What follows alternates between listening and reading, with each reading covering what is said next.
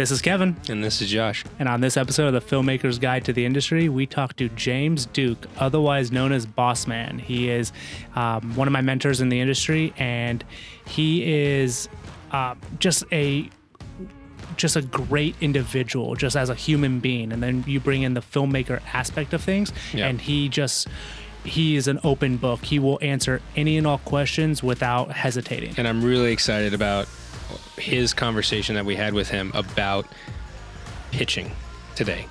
Yeah, it's it's an element that you just don't hear about. Just being able to pitch At your least not enough. You don't hear it enough. Okay, well, hi, Jim. Thanks for coming on the podcast today. And I hear you have a great story about Kevin losing an SD card. Well, Uh, no, actually, I don't, I don't think it was him. I don't think it was him. So, I, I I did not physically lose it, but I was part of the problem. I will part of the problem. I will openly admit that I was part of the problem, but I did not. It was not 100 It was percent my just a link in the chain, man. I, I was a I, I was the second closest link in the chain. so so for we, well, we can we can go into that story because that's actually good for people to realize that you know people make mistakes. Um, That's right. so so uh, James Duke, otherwise known as Jimmy Duke, or as I call him, Boss Man, um, um, is, in my opinion, one of one of my mentors in the industry. Um, I worked for you for one year, felt like a lot longer, um, but it was In one a good way. In a good way. in a good way, yeah. I mean, we did a lot, a lot, a lot, a lot in that one year. So um, it was for a production company based in Bradenton, Florida, called Updog Studios, um, and I came on as I don't even remember what you guys just hired me on to be like the Swiss Army knife um, when I yeah, left on IMG. as a, as a shooter. Um, we hired you as a shooter, and then you also you did everything else. Yeah. yeah, I was in charge of gear and making sure I got um, inventoried properly, and then kind of after three months, I want to say I, three or four months. I, I've always kind of just said three to four months after I started there. Um, the director of photography that was that I was under, um, he left, um, and I essentially got promoted internally to be the DP, um, which Yeah.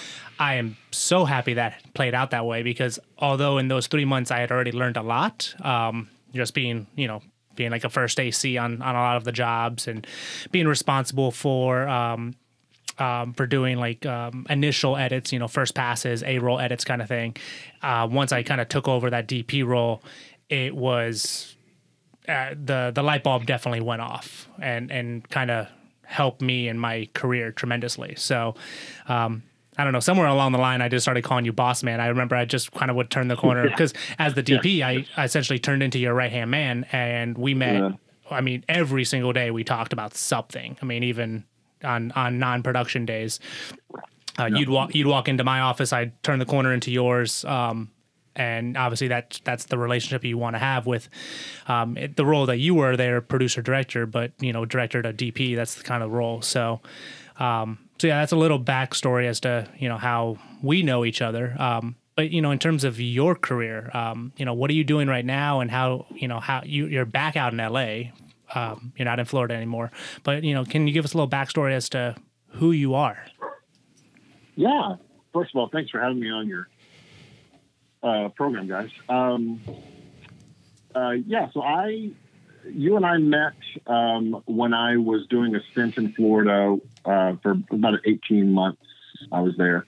I actually thought I was going to be there longer. I the plan was to be there for about three to five years, and it just didn't work out. Um, but I've been working in the business. Um, I came to Los Angeles, and I'm originally from Tennessee, and I came to Los Angeles in 1998.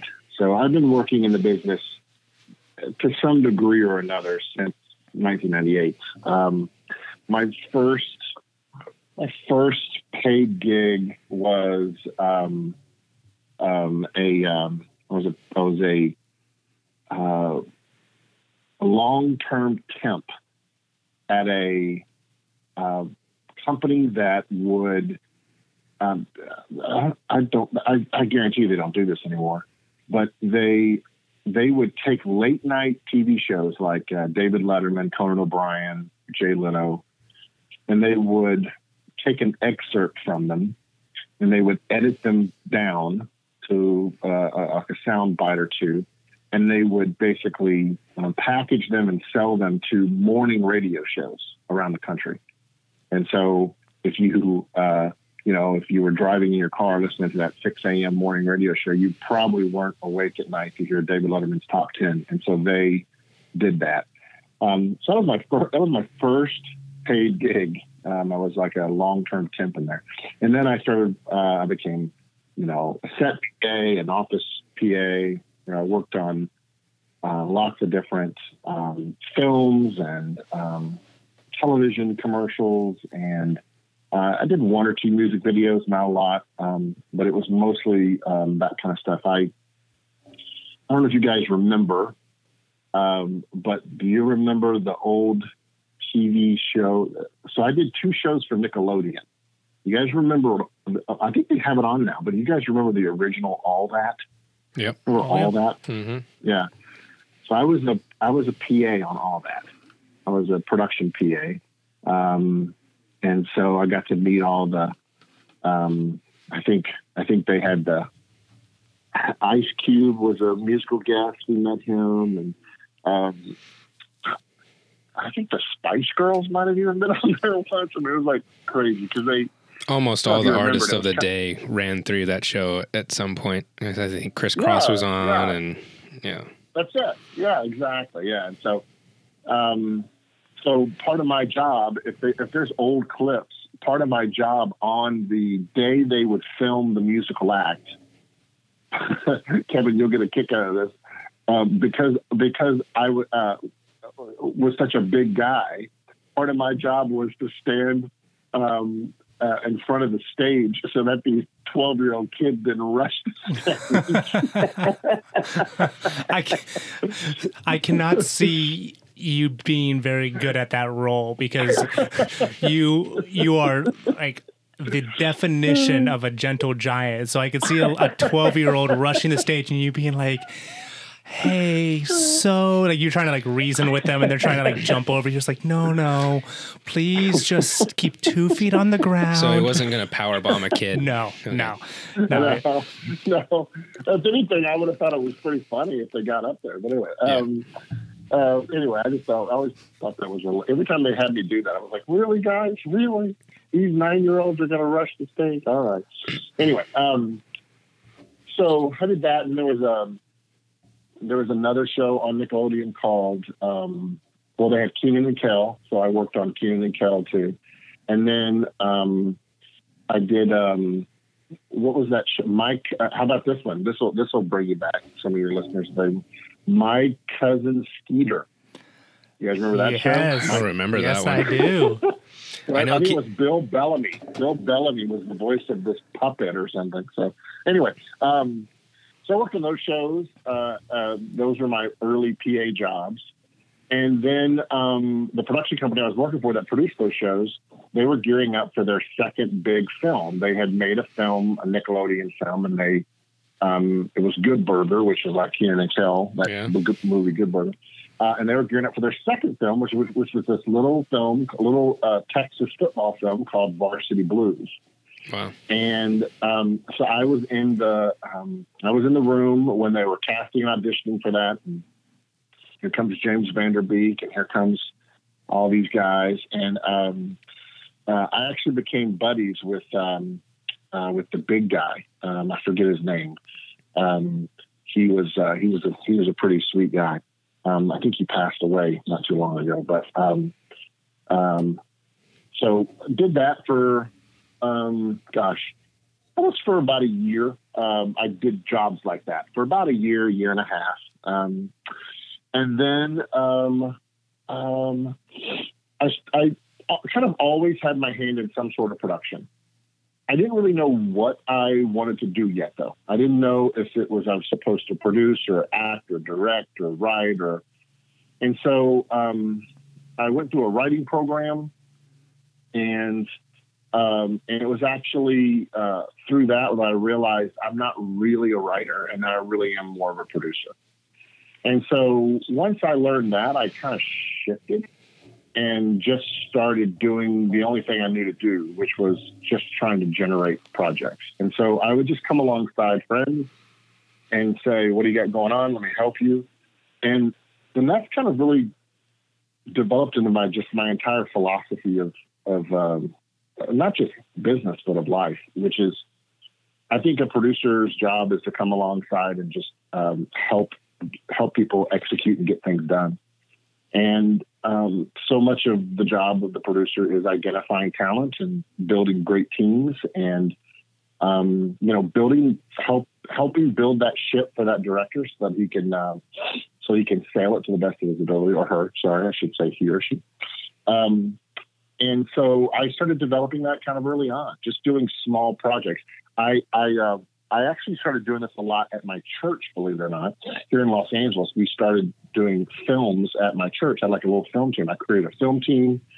Uh, I had a, because here in LA, there's just a lot of filmmakers, and so we were just we were just producing stuff on a regular basis. We were at one point we were producing a, a short film a week, wow. and um, now I'm not saying they were all good, but but we but but that's kind of one of those other lessons I learned early on, which is um, batting average. And I think a lot of filmmakers don't uh, don't quite understand the concept of batting average, which is you've got you know in order to improve as a filmmaker, you, you just you need more chances at bat, and you're going you're gonna miss, and that's okay. You're you're gonna strike out. You're gonna you're gonna hit that you're gonna hit that single out to um, to the shortstop, and you're gonna not get on base, and you know that that that's gonna happen.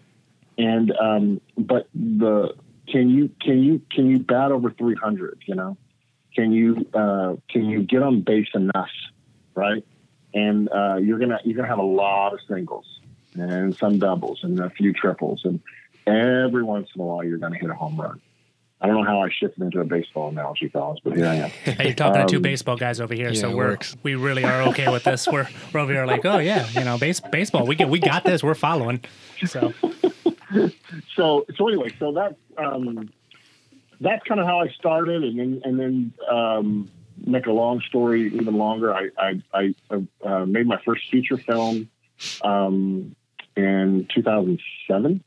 Um, it um, was really hard, and which is why to this day, when I tell people um, when I find out that someone's made a feature film, and even if it's not very good, I I, I tell them congratulations. I always tell them congratulations because I know how hard it is to make a feature film. So um, I partnered with a, a, very close friend of mine, um, one of my best friends, and he was the writer director, and I was the producer on it. And uh, we brought in a couple other people um, to help me produce it. We made that film for about 1.2 million. We raised about 1.2 million to make that film. It was called The Least of These, and it starred um, it starred some really great character actors. Um, the star was Isaiah Washington, who was one of the stars at the time of the, of the TV show Grey's Anatomy. So if you have any listeners who, who apparently that show is still on television, can you believe that? Yeah. Um, but he was the African American guy that got fired from Grey's Anatomy for saying something he shouldn't have said.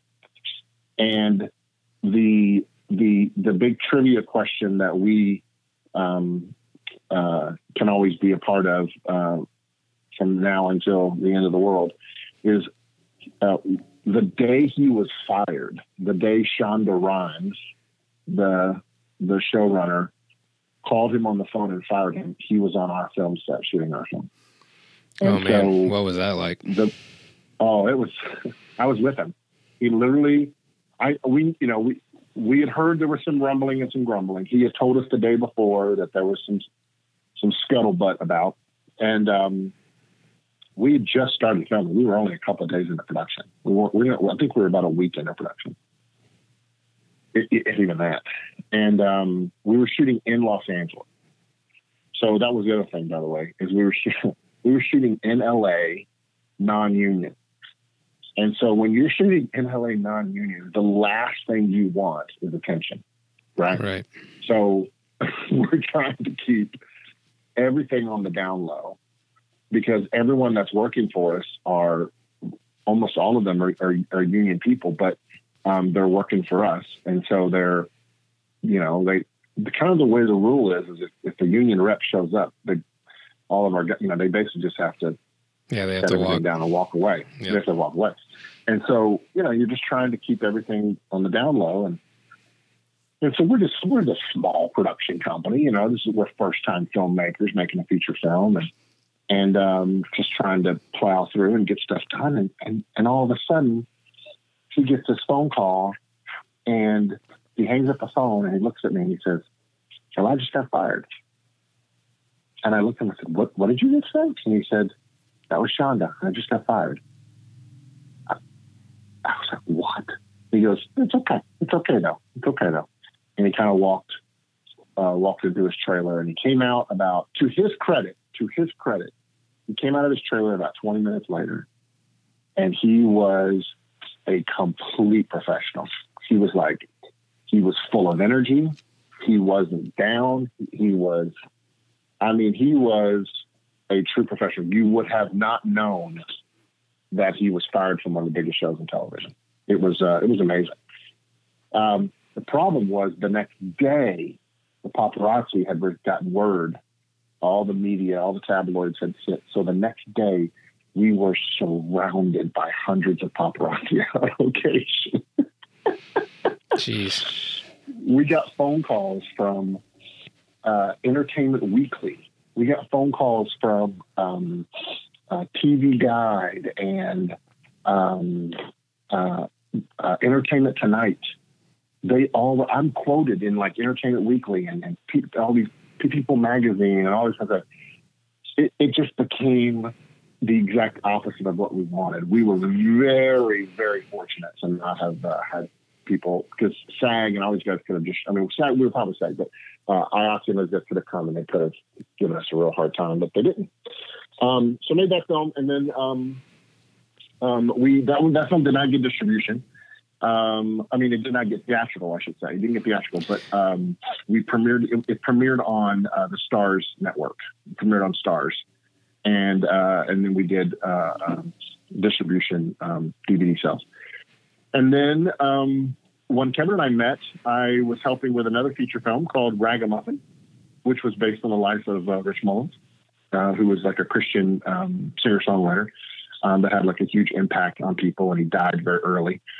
Um, and so um, I actually, our company had actually the guy that I worked for um, that had started Updog Studios. He purchased the rights to this, or not the rights, but he purchased the film and um, and then so then I was hired to help um, try to get it out to mark to the marketplace.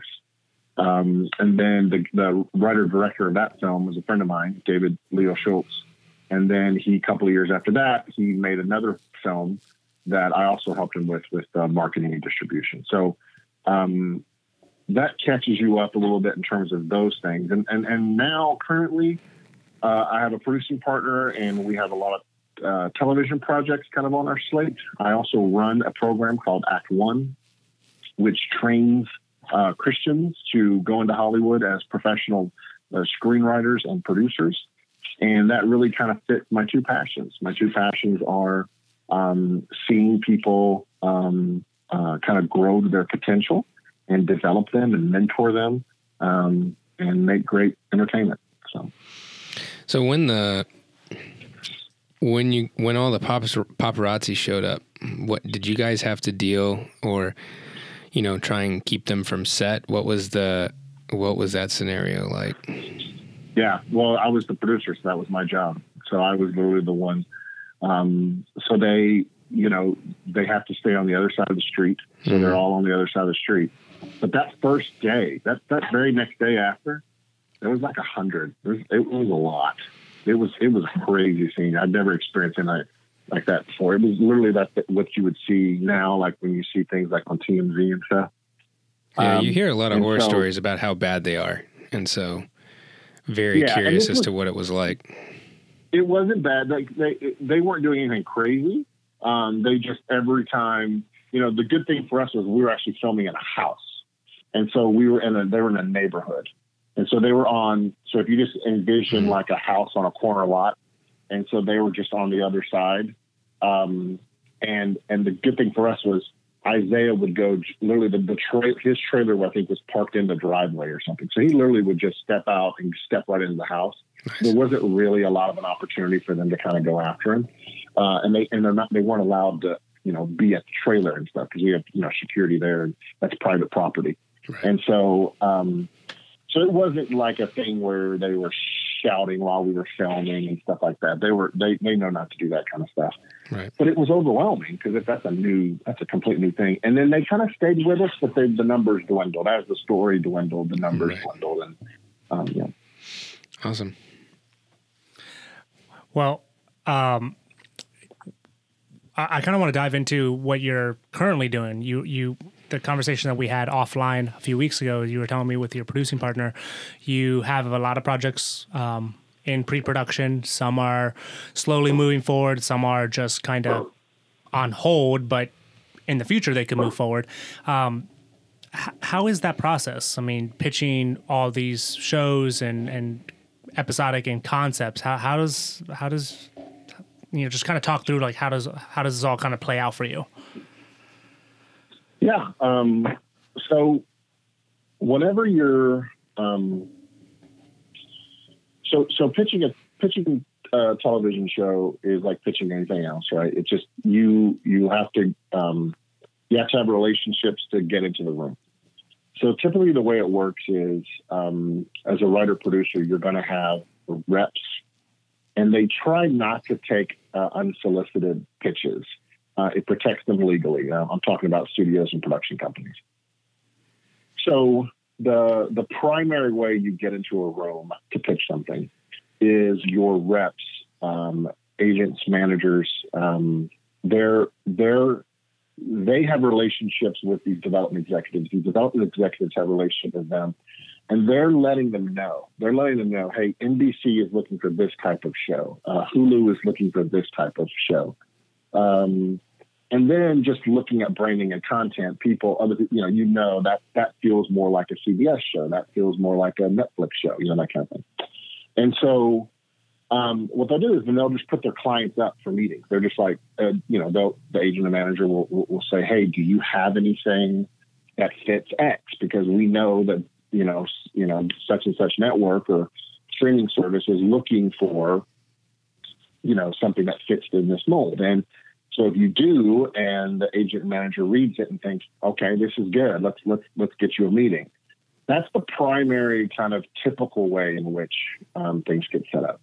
Now, as you guys are probably aware, the industry has gone through this major shift in the past year or so, um, with the WGA um, basically pulling out of agencies because of all the problems they had with um, agents double repping. And so um, a lot of this has changed.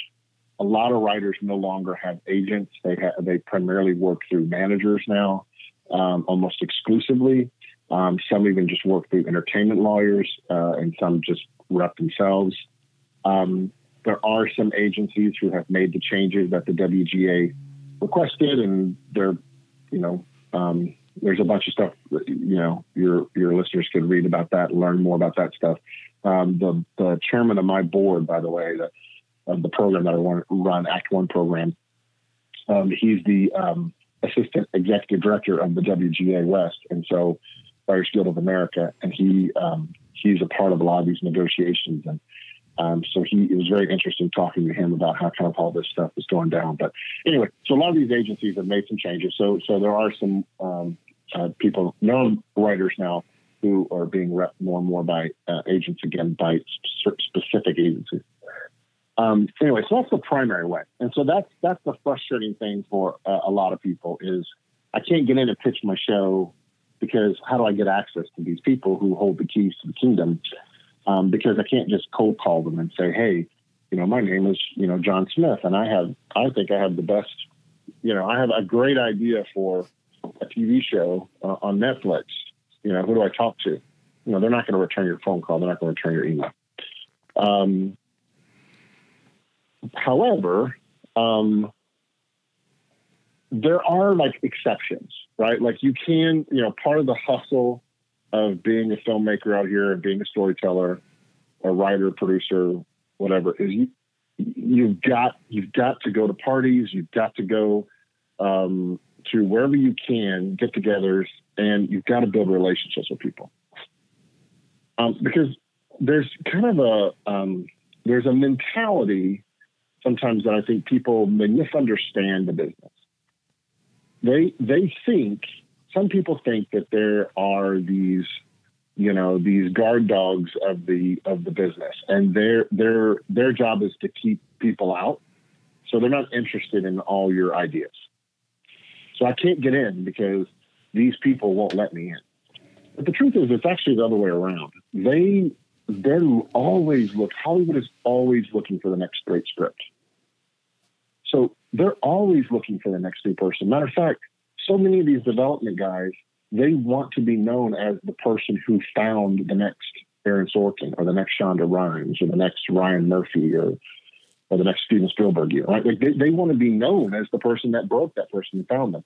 So you have producers and production companies and, and development executives. They they want to, to meet fresh new blood, right? But the issue always comes with um, you you go with the safer bet right? And the safer bet is all about who has executed before.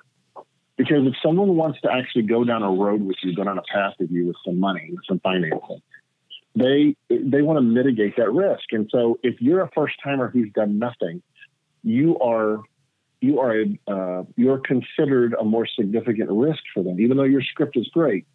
You are considered a greater risk than them than someone who brings to them like a, a good script, but maybe not a great script, but they are a proven commodity because they've made one or two things that that they brought in on time, on budget, and um, and um, and it was maybe successful in some way. Does that make sense? Yeah, completely. So um, part of that frustration for a lot of people in pitching stuff is, man, I, I want I, I, get so frustrated because I can't get in there, and you know they don't want to hear me. They don't want to hear me. Well, truth is, it's not that they don't want to hear you. It's that even if they've heard you, what are we going to do with you? Because you're not a proven commodity. So it's a, it's a bit of a catch 22. And that's one of the things why I always tell people is don't sit around and wait. Just go create. We are at a different time in the business. The business has gone through just cataclysmic, not cataclysmic, but just such sweeping changes over the past couple of years because of technology and streaming services and all that kind of stuff. That these things are so different now that um, nothing is stopping you from being a content creator. Nothing. Nothing is stopping you from being a content. So even while you're waiting to get your big break, even while you're waiting to get that big meeting, you should be out creating content because what you want to do is you want to create something that gets their attention so that when you do finally get a chance to meet with them, you have something that actually is of worth some sort of value that they go, wow, looks like this person can do something. Looks like they can pull something off on time, under budget, that other people want to watch other than their grandmother. So that's so that's just one thing to kind of keep in mind. Don't be discouraged if you can't get access to those people. Um, but uh, uh, so my producing partner um, and I um, we're, we're, good friends. He's a great guy. Um, we met this writer who um, uh, had this project. This was several years ago. And I met him first. I read it, was like, this is a really interesting project. And um, um, brought my producing partner into it. He, he agreed. And we just started the process of just, okay, what do we do with this? So we took about a year um, to figure out how to pitch the show. And then we slowly started kind of taking it out. And we had um, we had good feedback on some of our initial pitches. Um, but in the end, no one was actually buying the show. So we've recently kind of taken, we, we pitched it Netflix and we pitched it um, Fox, and we pitched it. Um, um, where's the other place we pitched? Oh, NBC. Um, and and we and so we, what we did is we took it back and we kind of retooled it, and we're about to start taking it back out again. And um, um, and the thought with that was is we got really good feedback. That's the other thing is that a lot of these guys they advocate for you in the room like they're they, like I told you, they're, they're really looking for good stuff. So um, I think before I started going in these rooms and pitching, I kind of had in the back of my mind, you know, the old cigar chomping guy who's just staring you down, giving you like, uh, you know, like I, um, you know, I can't wait to hate this story, you know, and it's actually it's actually the exact opposite.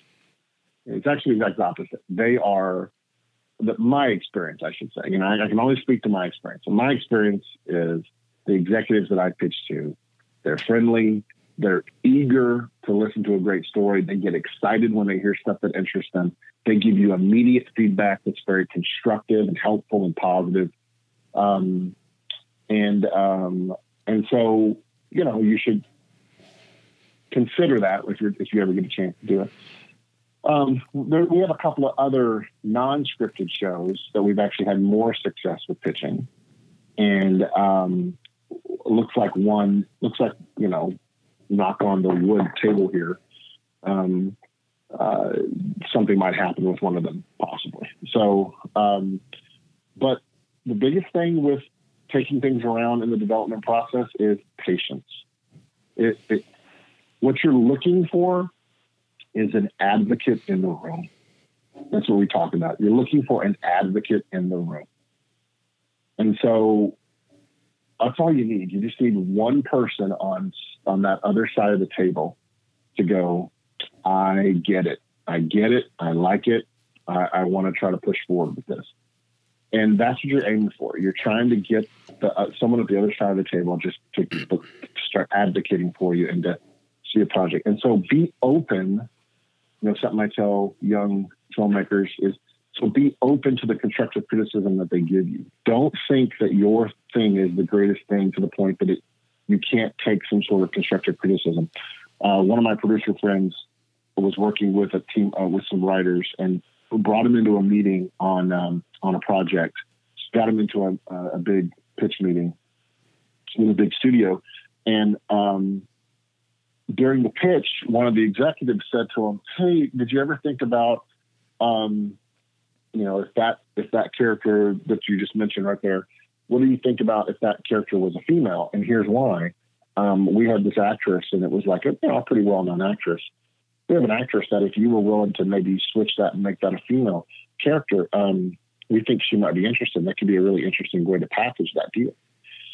And um, my producer friend said he was he was completely embarrassed and angry and frustrated because these writers looked at the executive and said, "No, no, we're not going to do that." Jeez. And, and afterwards, he just ripped them apart. He said, "You just, you just lost the deal, guys. You just lost the deal. You know, like they're, they're tracking with you, and all they're saying is consider changing this one for a really good reason. For a really good reason, and you instead of saying we'll consider it. See, that was the other thing, right? In the end, maybe they don't change it into a woman, right? right. In the end, maybe they don't change it into a woman.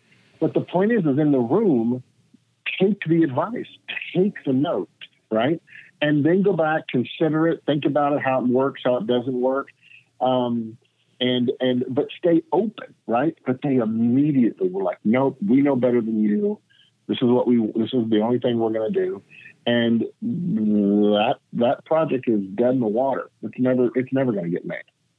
And uh, so that's one of the things that too that uh, you got filmmakers have got to understand that this is a collaborative art form. Your your poop stinks too, and you've got to realize that you don't always have um, the best idea.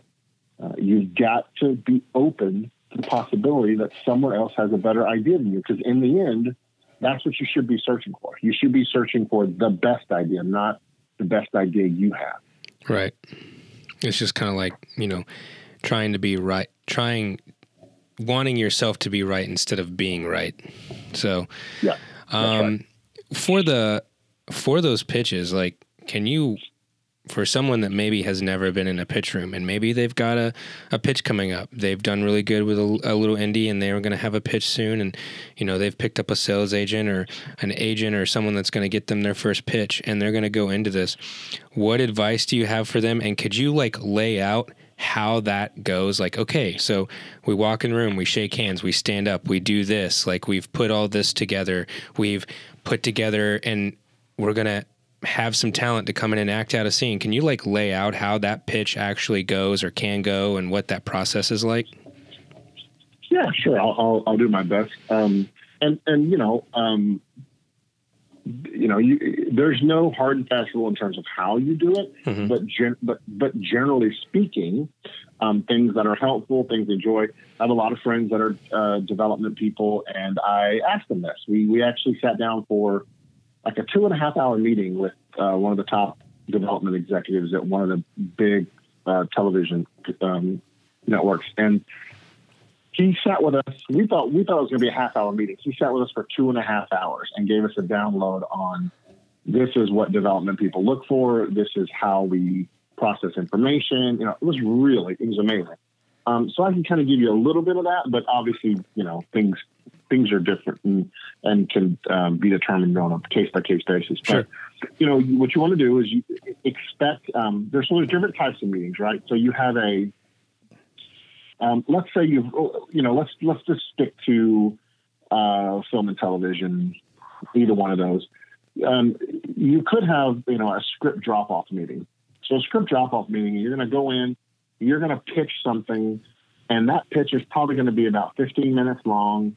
They're going to probably leave room for about you know 10 to 15 minutes of questions from them, and then you're going to leave the script, literally just uh, leave the script for them to read if you had it.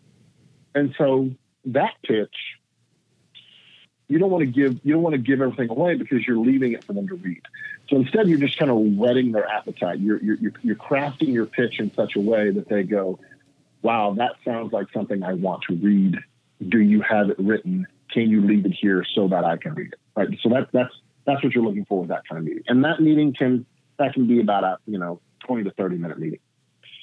Um, typically a the other way when you don't necessarily have something written yet. Um, that's that's more of a typical pitch meeting.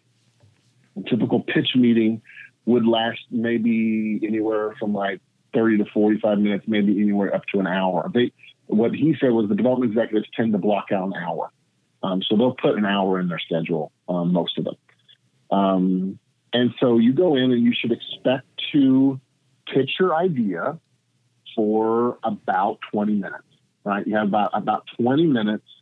You'll, you would walk in the room. Um, uh, generally speaking, there's probably going to be at least two people in the room. Uh, you're going to be either in their office, uh, just sitting around, and they might have a cough, they might have a, a couch or uh, some chairs in there, and they're just like sitting in their desk chairs they've spun around. Um, or if they're a bigger executive, they're sitting in a bigger room. Um, sometimes if they don't want to meet in their office, they'll put you in the conference room. You know, um, Netflix, we were in the conference room. Um, uh, they they will um, uh, they will tend to have the the primary development executive and then maybe someone else. They've asked someone from another department or another executive um, to be in there with you. Um, and so you're generally speaking to at least two. When we were at Fox, we there were three people in the room, and um, and so um, you'll just do a brief introduction. You know, I would say um, practice your pitches before you go in, and so you know know exactly how you plan to execute what you're going to do in the room. So um, you can even time yourself. Don't don't be rigid and and um, to the point that you sound like a robot because you've memorized everything to the point that you're not leaving room for for uh, things to um, change, for the dynamics to shift in the room. But um, you, you, just think about, okay, here's how I kind of want to structure things. So when you first walk in, you're probably going to spend about five minutes, 10 minutes at the most, if they're like friendly executives and you're kind of an outgoing person yourself, um, to just do brief introductions. Um, you're gonna, you know, man, the weather outside today. It's that kind of stuff. Just cordial, casual things, just to get everybody settled down. They might offer you. They almost always have their assistants offering you something to drink. It's usually water bottles um, or maybe tea or coffee, um, and um, and then you would just jump right into it. And they'll either say, "Okay, well, um, Uh, you want to just jump right in, or you can say to them, um, "Okay, how about I just um, how about I just jump in? How about I just start?" Um, you can you can ask if you want to stand. Um, they won't have any problem with you standing if you feel like you're better at speaking when you stand. But if you feel more comfortable sitting, as long as you feel like you're dynamic when you speak, um, try to not be boring. That's the number one thing. You're supposed to be a storyteller, and you got to be able to tell a story. And so, it'd the really bad idea for you to not be good at telling a story that you're trying to get someone to spend a lot of money on. so, um, which is the other reason why I, I we suggest you, you know, practice. Um, so then you can expect to, after that first five or 10 minutes, expect to then pitch your story for about uh, 15 to 20. So you spent that first half hour um, introducing yourself and pitching your story. Um, then you want to leave like 15 minutes um, for questions. And the more questions you get, the better. The fewer questions you get, um, that should tell you that probably um, they're not they're not interested, or you didn't do a good enough job pitching that um, uh, you spurred more curiosity in them. That's not always the case, right? But please hear me. I don't want to, people think it's the hard and fast rule. So if you don't get, you know, more than two questions, you get all depressed. It, but but it, it is um, it is kind of a general rule of thumb, right? If you're talking to someone and they don't ask you a lot of questions, it's like, well, I guess I'm not that interesting, you know. Right. So, um, so you want to make sure you leave time for that. So you can't don't just talk, talk, talk. Okay. Also, it's very common for them to interrupt you while you're talking. They they might interrupt you with a thought, with a suggestion, with a question. That's perfectly fine. If you memorized it, be prepared for that. Right. Don't let that completely throw you off your game. Um, make sure that you have thought through everything before they ask you. Okay. Um, make sure you've really thought through. And then the other thing is, is just um, be yourself. Don't be weird, right? Like part of what they're doing is they're like looking to see not just if you have a great story, but if, who are you as a person? Like, would you be fun to work with? Because they're going to work with you. So you got to spend some time with each other. Why in the world would they want to spend time with a weirdo? You know, you know what I'm saying?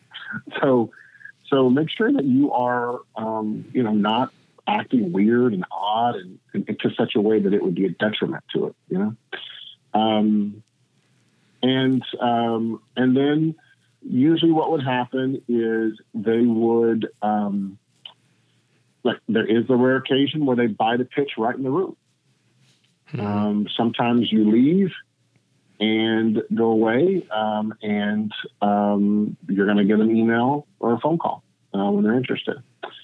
What what happens is on a pitch for like a narrative project, they're going to hire you to then write it. Right, that's the advantage you get on that. Right, so you you, get a meeting, you pitch this great TV concept to them, and they're like, "I love it we're going to hire you. So we're going to pay you. We're going to buy the pitch from you. And what that means is purchasing that pitch means they're going to give you money to then write out what you just pitched to them in the room. So it could be a full script.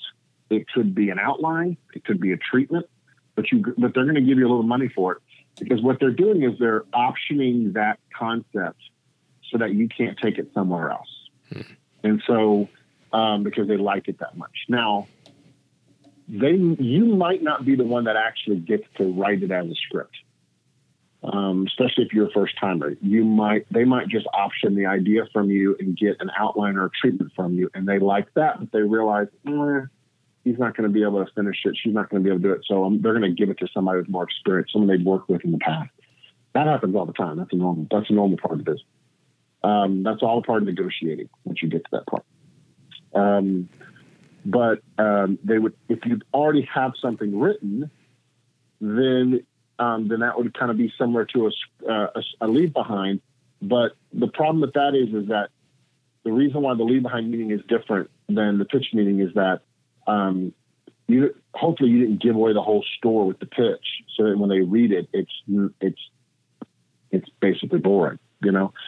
Um, that was one of the problems we had with one of our pitches for our narrative was we learned this the hard way. We gave away the store on the pitch. And so that then when they read the script, they were like, oh, we thought it was going to be, oh, God dang it.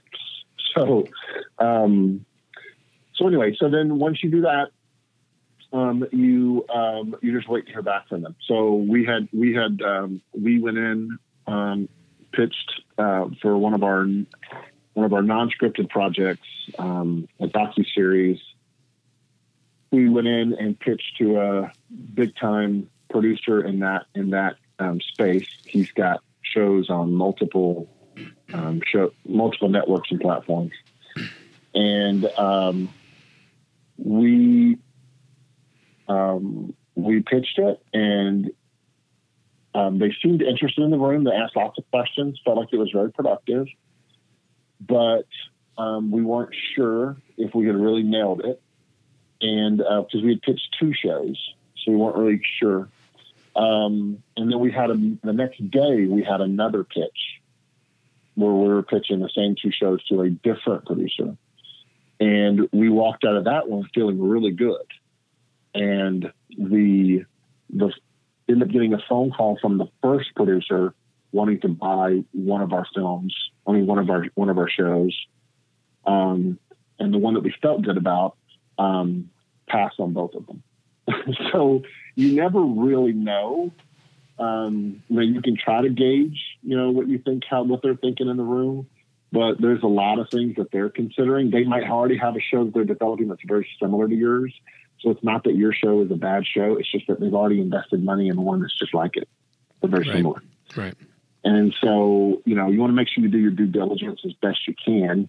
I mean, you don't always know what shows are being developed. It's hard to know a lot of that stuff. But if, if you're reading the trades and you know that some big time showrunner, producer, writer is going in and pitching a show about, you know, the president of the United States, you probably shouldn't be pitching a show with the president of the United States to that network around that same time. Um, so, um, so yeah, I don't know if that's helpful or not. No, that was that was perfect. And in and in uh, Jimmy fashion, it's uh, a perfectly executed story, start to finish. So, um, I, I remember all this because every time we had meetings, it was like, okay, we're gonna get every ounce of detail in this one 30 minute meeting from Jimmy. uh, never, never really walked away having, never really walked away having questions. You're like, okay, well, and as long as you just took, you know, I, I jotted down a handful of notes. You're like, okay, this is what I need to do by the deadline that was given to me. so, um, no, thank you for for all that information. Um, you know, you you went back out to LA at this point four years ago. Um, how long? Right, four, five? Jeez, I don't. Yeah, even... it's been it's been five. Yeah. Oh my god. Um, how long did it take you to kind of get your feet back in to to the LA world? I mean, you were out here for 18 months in Florida.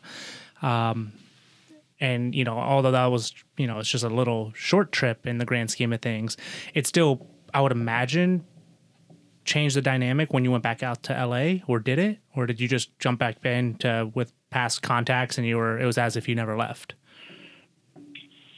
No, that's actually a good question. I, I, it took, it took, it took, a couple of years. It took a couple of years, and I, and, and I don't know if that's more of me or like if that's indicative of, of, of the town or that's, in, you know, just me. I, I, don't know. I don't know which that is or if it's a combination of both, but uh, it did. It, it, took me a couple of years to kind of um, figure stuff out. I was taking, I was taking all kinds of little jobs. Um, I was taking on uh, line producing jobs. Um, I was taking on um, helping like market and distribute uh, small projects. Um, uh, I mean, I even drove Uber for a little bit. Like I was just like picking up whatever I could um, just to try to figure out. Um, when I left Florida, I, I was hired to to write and produce a feature film in the Ukraine, and that was going to be a I think a 1.5 million dollar budget or something like that. And I worked on that. I was supposed to uh, direct and produce uh, produce and direct that one. And that one, I worked on that one for six months, and then I got fired from that project. And um, and so we went from being like, "Wow, we're doing really well," to man, holy cow, how am I going to pay the bills? And so that's why like I started Ubering for a little bit and I was just trying to pick up any little job that I could. I actually had a really good friend, um, really great guy. He's a he's a producer. He's found a lot of success um, producing um, um, music videos and commercials and, and, and corporate stuff and uh, started his started his production company and sweet guy he he he uh, he actually um, gives me credit oftentimes because I was the first one to give him a job. I, I was his first. Um, I hired him to um, to work for me on a project, and and so um, it was great because he considered me a mentor, and now um, I'm coming to him, and he's now hiring me on small projects that he can't, he doesn't have time for. And so I was like, yes, the, the master, the Padawan is now the master. Um, but um, so that was a bit of a struggle actually coming back because I had everything all set up with that feature film, and then, um, um by the way, I'm grateful that I got fired from that project. It was a, it was a, uh, it was a difficult thing. Yeah, I just, I, I, just saw. I remember getting the uh, 60 second debrief, which I probably Yep. got only like 0.5% of the details, but I got the 60 second debrief from Keenan when he was out here uh, doing the um, uh, third set job um what like a year and a half ago at this point um but yeah he gave me gave me the the 30 60 second rundown and just in that 30 to 60 seconds i was like well all right and Yep. I, I asked him, I was like, so it sounded like it was good that you guys are not on the project anymore. And he, and um, I mean, without me even finishing the sentence, he was like, yes, yeah, oh, it, it, it no problems there. I'm like, okay. So No, yeah, no. I, I, I honestly felt like it was a, it was a spiritual thing. I felt like God protected us from some really bad, evil stuff. Um, the, the, uh, yeah, you probably, I was probably going to bring you on that project, Kevin. there, Um, I, you, I, there was a time where you said, would you be willing to go to Ukraine? I was like, would I be willing? Yes. Don't have kids at this, at that, at that time, no kids. Yeah. Yeah. You know, still trying to figure out, I mean, I'm still trying to figure out where my career is going, but you know, at that even more so back then. So, but yeah, it would have been interesting. Well, it was crazy back then too, because we and we should talk about that just briefly about kind of what we had there, because that was a that was an that was an interesting time. That was a part of really my really enjoyed um, kind of what I was talking about earlier, and actually segues into what I do now too with Act One in terms of mentoring and training people. Um, but um, anyway, so back to your back, back to your question. Um, it did. It took me some time, even though I had lived here in LA prior to moving to Florida. You know, I lived here for 15, 18 years and was firmly, you know, in the community here and had tons of had tons of friends, you know, um, lots of community. But when you kind of move your whole family across country for 18, 20 months and then go back, um, it took some readjusting for sure. But um, eventually found our legs, and that was around that time when I was actually hired to um, to start overseeing the Act One program um, and um, and I I just loved it. It's just it's it's uh, it's fulfilling, like I was saying, one of those earlier, one of my key passions, which is just um, serving other people by helping them find their how they're uniquely gifted and crafted, um, and uh, developing them as artists and as storytellers and as people, and um, and that's what we do at Act One and um, so it was around took me about two years to find my footing and that was right around the time when i was offered the job to start heading up act one Yeah, once I heard that that's where you kind of ended up, I, I knew, I knew you were in a good spot. Um, because I mean, I witnessed it firsthand at at um, at the production company, um, you know, down down here in Florida. Um, but yeah, I mean, we can definitely circle over a little bit to um, to our time at the production company. Uh, I, know Josh is probably eager to hear about the SD card uh, incident um, and any any other any other fun tidbits that he can attempt to use against me. Um, you know, no it was it was great because we um, I mean, there, there were some clear problems. You know, I, I don't want to get into any of the problems. Well, there's, there's, a- I'll- I'll- obvious. I'll pause you just for a second. And, in a, f- a few episodes back, um, Josh, do you remember episode five? I think six. Sure. Uh, yeah, something to that effect. Josh and I gave a um, pretty extensive episode on both of our backgrounds, um, and I, I, you know, was without saying names, I was very open as to how it all played out and how you know, uh, two weeks or sorry, one week before my no, two weeks, two weeks before my wedding, I put in my my notice to leave, um, which is yeah, and our our paths were eerily similar. yeah, it was actually kind of funny once we kind of dived into those details. We started, we both kind of knew how we got to where we were, but we realized that we both had very eerily similar um, situations. But the, you know, I did leave two weeks before um, my wedding, which, Which, which you, which you, if you remember, remember we had talked about it. Yes. I actually encouraged you to do it. I 100% in that episode, I 100% give you credit. And to this day, anytime I tell any friends or uh, peers or colleagues or anything like that, my, you know, my story, how I just like left. Um, and, you know, I kind of use it as a, you have to, you have to follow the, um, you know your path and it and you have to do what's best for you and your family is kind of the saying that I live by. Um, but a lot of that a lot of that comes back to to you. I mean, we were we were on um, um, what was it? Uh, um, the island over there next to um, um, Anna Marie. Anna Marie Island, and you and I were walking um, from location one to we were doing a location scout for a job that was coming up like two days later for us, and we were do and we were walking down the block there doing location scouts on the uh, on the island at the different um, houses and beach lines and everything like that. And you and I had a pretty extensive heart to heart about where the company was going and how things had taken a, a left turn. Um, and I think maybe like two days later, I walked into your office and I was like, I'm I'm putting in my notice. Um, Yeah. So um, you know, Which, which, which, which I, that was one of the things that I really liked working with you is that one of the things that really im- im- impressed me about you, and I think I even said this a little bit to you in your text, was you've always kind of had, in our time together, one of the things that really impressed me about you was you, you, had, you, you're, you're, you have an artist soul, but you also have this real entrepreneurial gifting. And I used to, if you were, you probably remember this, but you would come into my office all the time and you would say, why are we not doing this? Why are we not doing this? Like you you'd be like, I can go get us a meeting and we can pitch. We can pitch for this project. Why can't we go pitch for this project? We can go make some money if, if we go pitch for this project.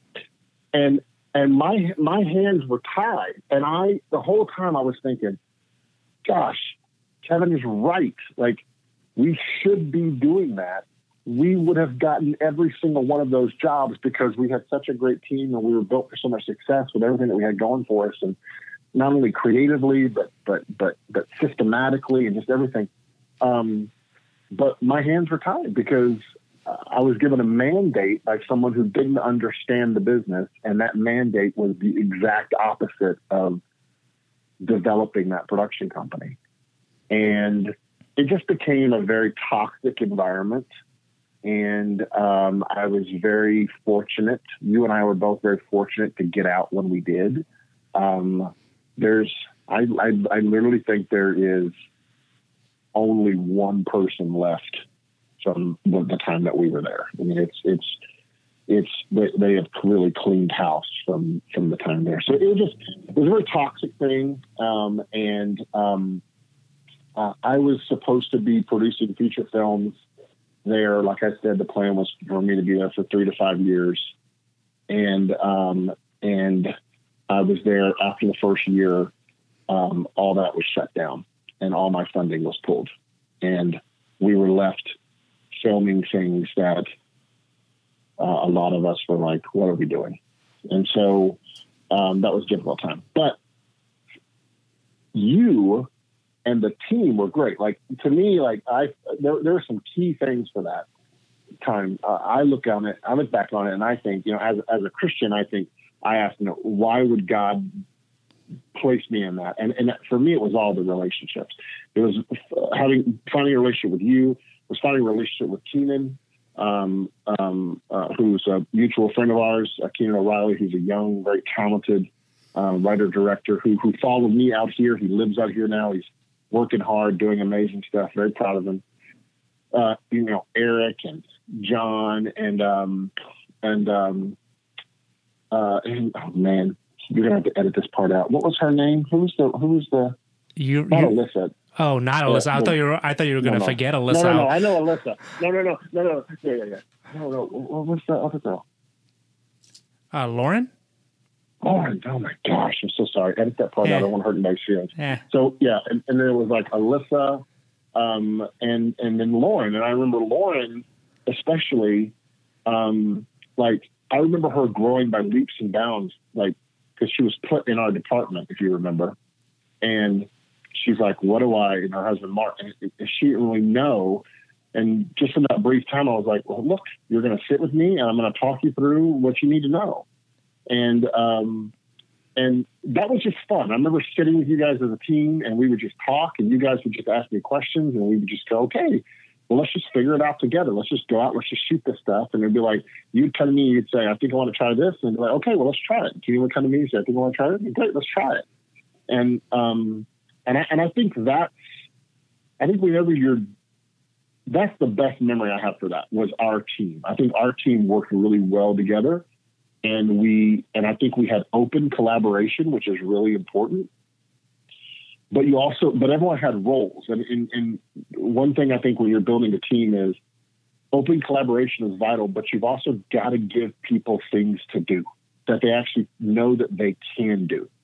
Because if, if you don't have that, then what happens is then you have people just kind of wandering aimlessly and creatives need direction creatives must have structure and direction it's just when creatives don't have structure and direction they are not creative um, i love the way uh, Jocko Willink says discipline equals freedom and so a creative has to have boundaries and so you, even if that just means hey you're responsible for X.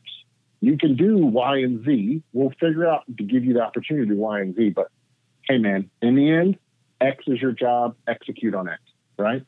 And, I don't know how you felt about that, but I certainly felt like in that year, year and a half, we all worked together. It felt like we were um, that that was working at that level. Yeah, I completely agree with that. I mean, you you made it abundantly clear what our responsibilities were, and then we would help each other on some of those um, um, extra elements that suddenly would pop up because you know we we were only a team of uh, what three, four, five, six, seven, eight of us, if I'm doing my math right. L- Yeah. Lauren, Mark, you, me, John, Eric, and Keenan. Um, seven. Yep. So seven of us. Um, you know, we brought in a, a handful of freelancers um, on certain jobs, but otherwise it was the team of seven of us. Um, and several Yep. Several jobs we didn't hire anyone, um, but there was a few that we would you know have a budget for you know two to five people depending on what the jobs were, and we all had our roles to get us to production day, and then obviously production day. Um, you know, you your position is your position, um, and then we would do the same thing for post. We you know we all would have our main responsibilities, but then help each other out. Um, so and and there, those are the kind of things that as a filmmaker, you're right, is critical. Yeah, I mean, there, you, you have to you have to have that. And, um, but you were great. You were great because yeah, I think originally we had hired you to as a as a uh, camera op, as a shooter, and a and a, uh, and with the and to, and to help us with the gear because you were coming over from uh, what you call it that big place, What was that IMG place Academy. You worked at? Yeah, IMG Academy, and you were coming over to us, and the plan was to have you help us with all that stuff, and then things shifted when when the other guy. That was one Uh, hell of a left hand turn. and so it was great because you were already there, and and it was great because because then we ended up bringing in Eric after that, right? Yeah, And yeah. so Eric, he's Eric- in a, he's in Atlanta now. Yeah, I know. Yeah, he called me and that, before he moved, he asked for my advice about going down there, and, Yeah, and I'm very happy for him. Very He's doing him. he's doing very well. Yep. So, um, I'm gonna end on one last thing. Um, you know, I, I not only obviously with this podcast, but I listen to a lot of podcasts, and one thing that drives me nuts is when a story is not completed in the podcast. Um, so Oh no, what did I do? no, uh, I mean we've all we're all guilty of it right now. What's what's the I know what it is. I'm I'm I'm you know giving you a nice little soft toss here. What's one of the funnier stories you have of me from the time at um at the production company. Hint hint. Oh my gosh. Hint hint. SD card. I thought it, No, you haven't. You I thought haven't it was going to be like the MacGuffin, like, and we were just never going to get to it. no, no. It's actually really entertaining. Um, well, I don't remember it as well as maybe even you have, but I do remember there was a shoot we did uh, that was on location. And, um, well, actually, no, I'll back up just real quickly. Um, so we were a small production company that that was very mobile. We shot we shot on location a lot, and so um, Kevin and Kevin and I um, and Keenan, I think the three of us had devised a um, a plan, right? Wasn't it the three of us where we said, "Here's going to be our workflow." Yeah, because Was- we didn't, we yeah. never had DIT. It was it was all of us, and we had to like co-handle DIT. So yes, we had a workflow in place to make sure that footage was never lost. Right. So we sat down. So we sat down. and We said, okay, look, we're going to create a workflow, and we're going to make sure that the equipment there's always a place for it to go. We invested money financially into into having stuff, making sure that there was some place for things to always to go. Here's the process. When when when we're done shooting, here's what's supposed to happen. This card is supposed to be ejected, going here, bippity boppity bip bop. So we actually spent time on this. that was the that was the part. We had actually spent time on going through. Here's here's the procedure of how we're going to have our workflow go from by the time we finish shooting with however many cameras we were on. Sometimes it was three cameras. Uh, to then to the edit bay uh, when we're on location. And so after spending money and going through this whole thing, we go out one time and we come back and we're done and I'm sitting in my office. I've moved on to something else. Yeah. Uh, This, uh, am I remembering it correctly? You are. I'll, I'll fill in a few gaps. It was me, Keenan, and Eric that went out. We we were on day like. It was something outrageous. Like we, it was day five of eight straight days of shooting, and it was like three different projects we were doing over those eight days. It was day like five or day six. We were exhausted. It, you know, ab- Likely excuse. yeah. Well, I mean, I'm, I'm, you know, filling in blanks, and then yes, you're in your office. It's whatever seven o'clock at night, and then Yes, yes, yes, yes. It's in the evening, and and uh, I don't know if it's. I think it's Keenan. Is it you? But someone walks into my office and says we have a problem. Oh, I, And I sent Keenan. I sent Keenan. I, I was. I'm not. I'm not. No sugarcoating there. I said, Keenan, you need to go tell Jimmy. He sent the kid. Keenan was a kid, by the Yeah, way. yeah. Keenan was like 20, The- 20 he was like 19, 20 years old. So he sent the kid, and he uh, and, and yes, we have a problem. Well, I you have a, you have a soft spot for Keenan for obvious reasons. So I was just like, Oh, yeah, I'm yeah. like, look, I'm thinking in my head, I'm going, Jimmy's gonna be mad. Jimmy's gonna be very mad. Regardless, we're gonna get. Ke- Uh, Jim, Jimmy's yelling, but Jimmy won't yell as much to Keenan. yeah, that's so true. Um, so yeah, he walked into my office and said, "We have a problem." And I said, "What?" And he said, "We can't find." Um, I think it was one of the SD cards. Yeah, And uh, I said, "What do you mean?" A You can't find it. Oh yeah, it was ACAM. He said, "We can't. We don't have it." And I said, "What do you mean you don't have it?" And um, so yeah, I was mad. I was very mad because that was like six, eight hours of you know, what, however much that could fit on that card is what you guys had, and um, and uh, it was all gone, and no one knew. And I, I went back in the back, and everybody was looking like a bunch of, uh, you know, there's, everyone's faces were white. Everyone had those that look in their eyes, like I, I don't know what happened. I don't know Everything's what flipped up. say. Everything's flipped up upside down. We've moved the Oh, yeah. rugs. Oh, Three of us are on like We on our hands and knees looking Looks like a the- tornado came through. Yeah, we I, opened up the cages. The cages were open. Everyone was going through it, and um, and I, I, I, I think I handled it well, didn't I? I? I don't think I used any choice words. I think I, I think I just made it clear oh, abundant, that um, abundantly clear. I just think I made it clear that uh, this was the very thing we said could not happen. But you know that just goes to show that people are human and they make mistakes. And and then and then um, was it literally just laying on the ground? Who found it? Uh, I, th- I think. Well, we know it wasn't Kevin. No, it was not me. I think Eric found it because we were all looking around Keenan's desk because that's where it was quote unquote last seen. And after we tore everything up and we're putting it back together, you've laid into us. Um, You just got lucky no one stepped on it. and Because was it an SD card? it was an SD card sitting on the rug. That and Eric, I, I, I vaguely remember it was either Eric or, or um, um, no, uh, or Mark. I, I mean, one of the two. And well, all, describe the room, Kevin. Describe the room too, because it was Oh. a unique office setup. Yeah, it was two two large offices that the middle wall had been torn down um, and had like a little baby divider. My side of the office had uh, four desks, and then um, the other side had two plus half the room was caged off. There was actually a built-in cage um, with all the gear. Um, so very open room. It, our thinking was like if it fell and got kicked, it could literally be anywhere. It could be anywhere in the room.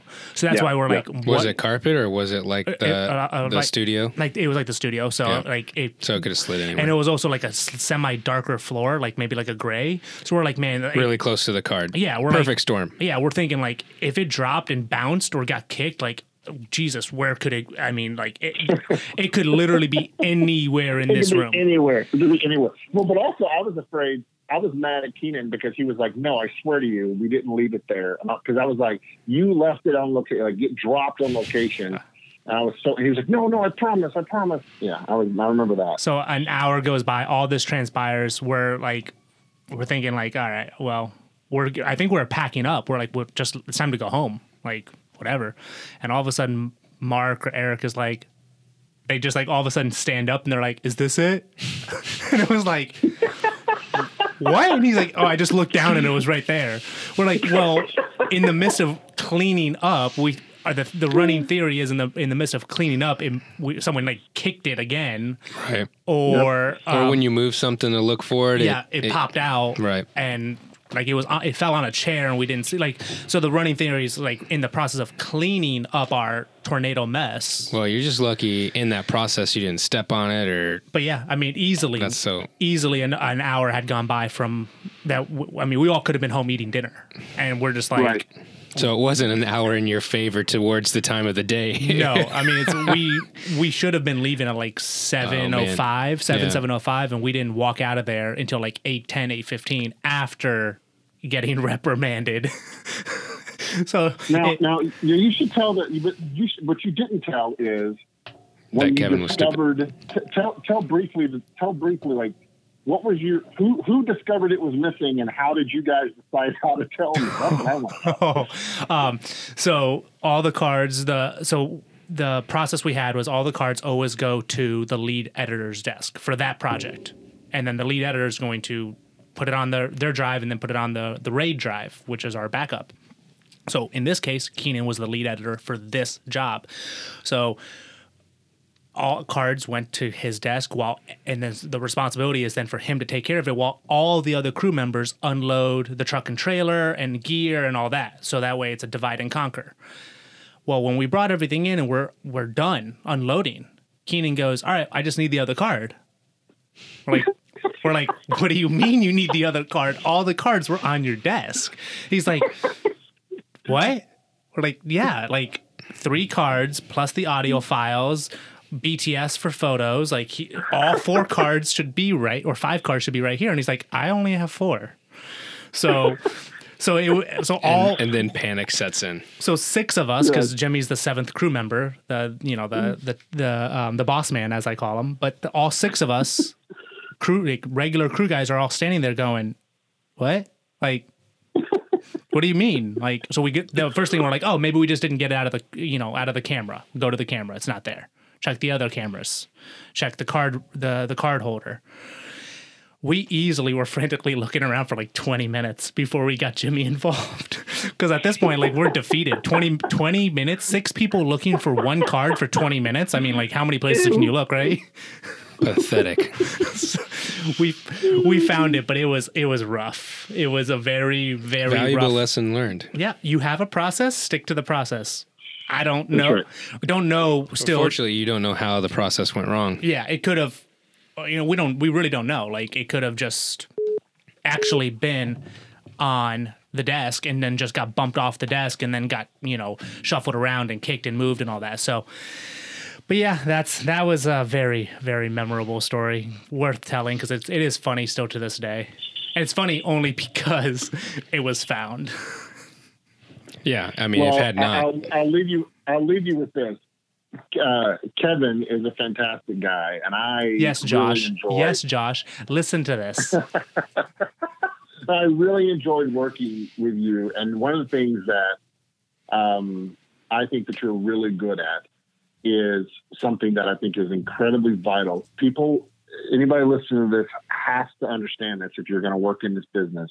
I don't care if you're shooting corporate videos if you're shooting feature films. Well, it doesn't matter.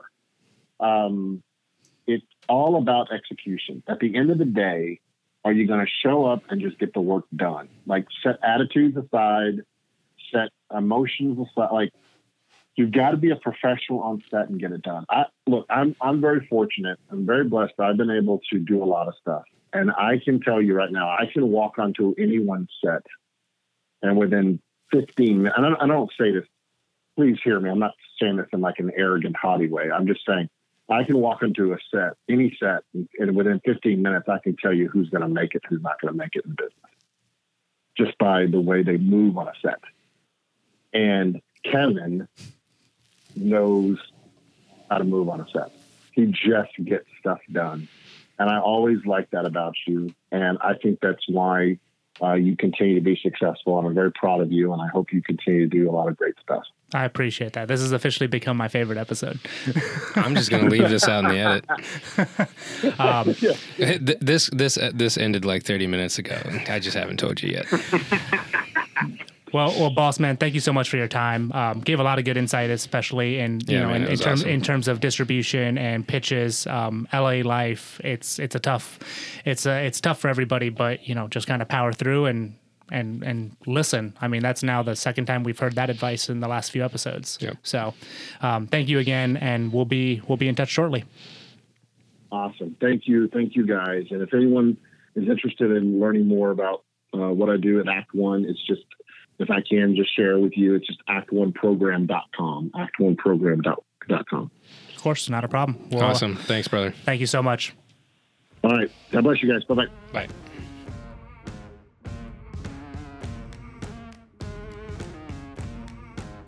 Kevin, it's the end of the podcast. Josh, that means that everybody needs to stop what they're doing, write us a review, and subscribe for future episodes. Yeah, I mean, it would really help us out a lot. It helps us kind of get to the, you know, new and noteworthy section, top of the charts, help us get new people, new, interesting, and lovely film people on this podcast. Along with that, you can follow us on Instagram at FGI Podcast. And you can also check out more episodes and more information, more bios and information for all of our speakers at FGIPodcast.com. This podcast was also recorded live in front of a studio audience, and we flew everyone out on Delta Airlines. No, but um, it was recorded live at Two Stories Media Studios, and it's presented by Greenland Entertainment and Two Stories Media.